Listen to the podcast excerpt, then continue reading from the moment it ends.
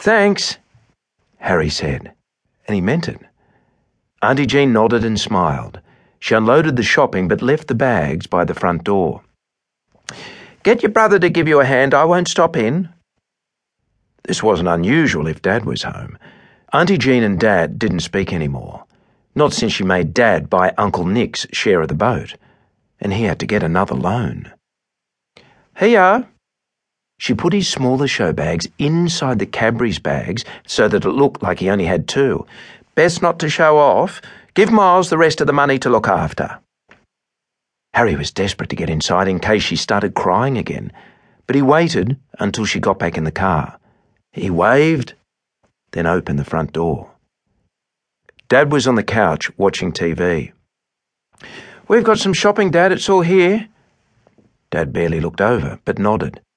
Miles and I'll unpack it. Harry ran through the lounge carrying the show bags. Miles was lying on his bed, staring at the ceiling. Miles, I've got your show bag. Shh.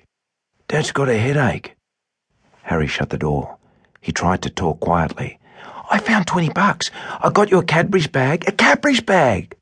Harry held the purple bag up higher so that Miles could see it properly. I got Stuart a Redskins bag, and I got a Cadbury's bag too, and a Redskins, and a Bertie Beetle. You can share it if you want. There's a dart gun game. We can play it later. Harry noticed that Miles was holding his hands strangely.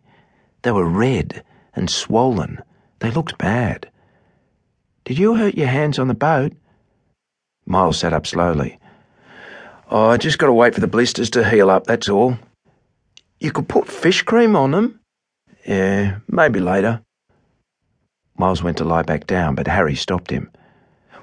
We've got to unpack the shopping. It's at the door. I'll carry the bags, but you can put the stuff away. We've got six bags. We've got everything cup of soups, macaroni, Milo, peanut butter. Harry dumped the show bags on the bed and headed back to the door, hoping Miles would follow. They unpacked quickly without talking. Harry grinned when he handed Miles a family sized packet of teddy bear biscuits. Another beer, Dad? Miles asked. He nodded, and Miles took over a can from the fridge. Harry walked back to the bedroom and started arranging his chocolate and lollies on the floor. What are you going to have first? he asked when Miles came in. Miles just shrugged. I think I'm going to eat the plain Freddo and one redskin. Then I'll choose two things tomorrow. Maybe you should just eat what you want now. Miles sat on the bed and looked at the pile. What are you saving it for anyway? Harry put all the sweets back in their bags, except for the Freddo. If I save them, they'll last longer. They'll last until school, he said. He looked up at Miles. Aren't you going to have any of yours?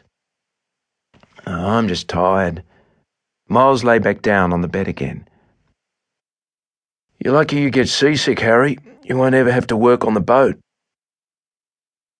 Harry sat on the floor and took small, quiet bites of his chocolate frog.